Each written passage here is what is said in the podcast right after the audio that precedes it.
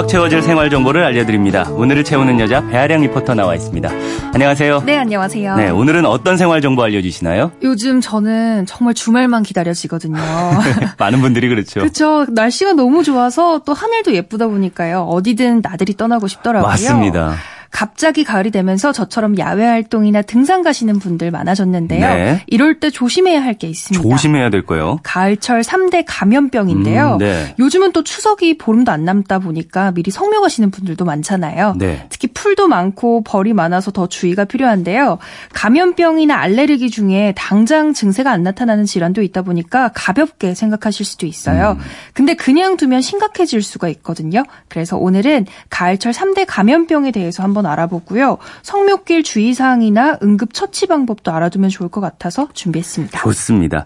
이 가을철 3대 감염병이라 하셨는데 어떤 것들이 있고 증세는 또 어떻게 나타나나요? 세 가지 질환 중에 아마 가장 많이 알고 계시고 또 가장 많이 발생하는 게 바로 쯔쯔가무시 병입니다. 네. 한 번쯤은 들어보셨죠? 그랬을 것 같아요. 매년 8천 명 이상의 사람들이 감염되는데요. 전체 환자의 90% 이상이 가을철에 발생한다고 해요. 네.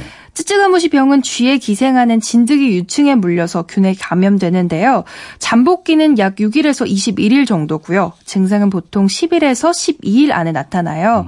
고열, 오한, 두통, 피부 발진과 림프절 비대가 발생합니다. 네. 진드기에 물린 자리에는 피부 궤양이나 검은 딱지가 생기는데요. 주로 산과 들에 접촉이 많은 등산이나 낚시, 야영 다녀오신 분들에게 발생할 확률이 크고요. 네. 또 농촌에서 많이들 쪼그리고 앉아서 일하시잖아요. 그렇죠. 이런 경우에도 걸리기 쉽습니다. 네.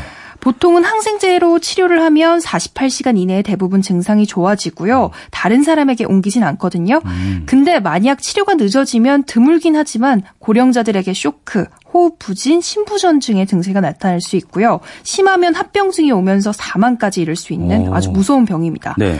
특히 이 병 같은 경우에는 아직까지 예방 백신이 없어요. 그래서 진드기에 물리지 않는 게 중요한데요. 풀이 많은 곳에 가시기 전에 기피제 꼭 풀이시고요. 피부 노출을 최소화시켜서 긴팔 그리고 긴 바지를 착용하셔야 합니다. 예방 백신이 없다고 하니까 더 조심해야겠다는 생각이 드는데요.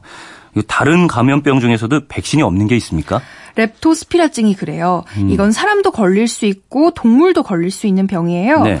렙토스피라균에 감염된 개나 소, 돼지 등의 배설물은 흙이나 지하수, 강 등을 오염시킬 수 있는데요. 이때 사람에게 아주 작은 상처가 있다면 그걸 통해서 노출되고 감염되는 겁니다. 음. 이 질환에 걸리게 되면 두통이나 근육통, 구토 등의 증세를 길게는 일주일 동안 보이고요. 또 하루에서 3일 정도 괜찮다가 다시 발진이나 근육통이 나타나는데요. 만약에 치료 시기를 늦추게 되면 폐렴이나 간부전, 심부전 등의 더 심각한 합병증이 생길 수 있어서 항생제를 이용한 빠른 치료가 필요해요. 네.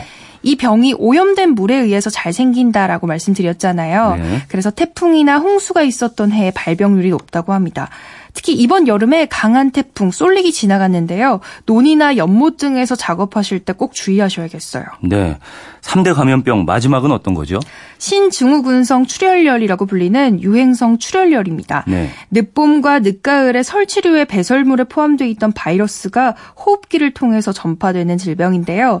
처음에는 감기처럼 오한과 두통, 근육통이 오고요. 점점 열이 높아지면서 저혈압, 또 콩팥 기능에 장애가 생겨요. 네.